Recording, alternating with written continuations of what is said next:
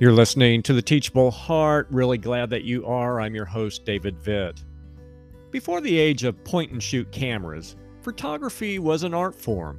Today we have movie studio quality cameras built right into our cell phones, but such was not always the case. When my brother and I were in high school, we studied photography and actually set up a fully functional darkroom in our basement. We read books on photography and bought different 35mm cameras and lenses.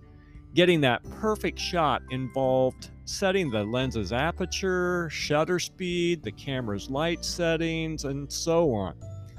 Even if the picture was snapped perfectly, there were still the steps of developing the film and printing the photos. Yes, we did all of this right at home. It was great fun, and frequently great frustration. Pictures of landscapes were pretty forgiving. It's hard to make the Rocky Mountains look bad after all. But up close pictures of people, those were tough. Capturing their true likeness was always a challenge. In part, it's a challenge because of one law in photography which states the angle of incidence equals the angle of reflection. In other words, if you want a full scale reproduction, the subject must look full face into the camera.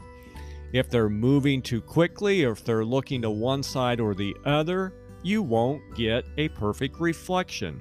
And no perfect reflection equals no perfect image. As followers of Christ, we're called to reflect His image to others as perfectly as possible. Using our photography analogy, Christ's face becomes the camera's lens. If we look at him only briefly or from the side, we will only get a partial reflection of him. However, if we will look fully at him, we get a full reflection. Scripture calls us to fix our eyes on Jesus. That's in Hebrews 12 2. And my friends, eyes fixed on a subject aren't easily moved. Fixed eyes study, fixed eyes probe, and fixed eyes learn a great deal about their subject. My friends, we become more and more like that on which we gaze. So let me ask what are you gazing at? Upon what are your eyes fixed?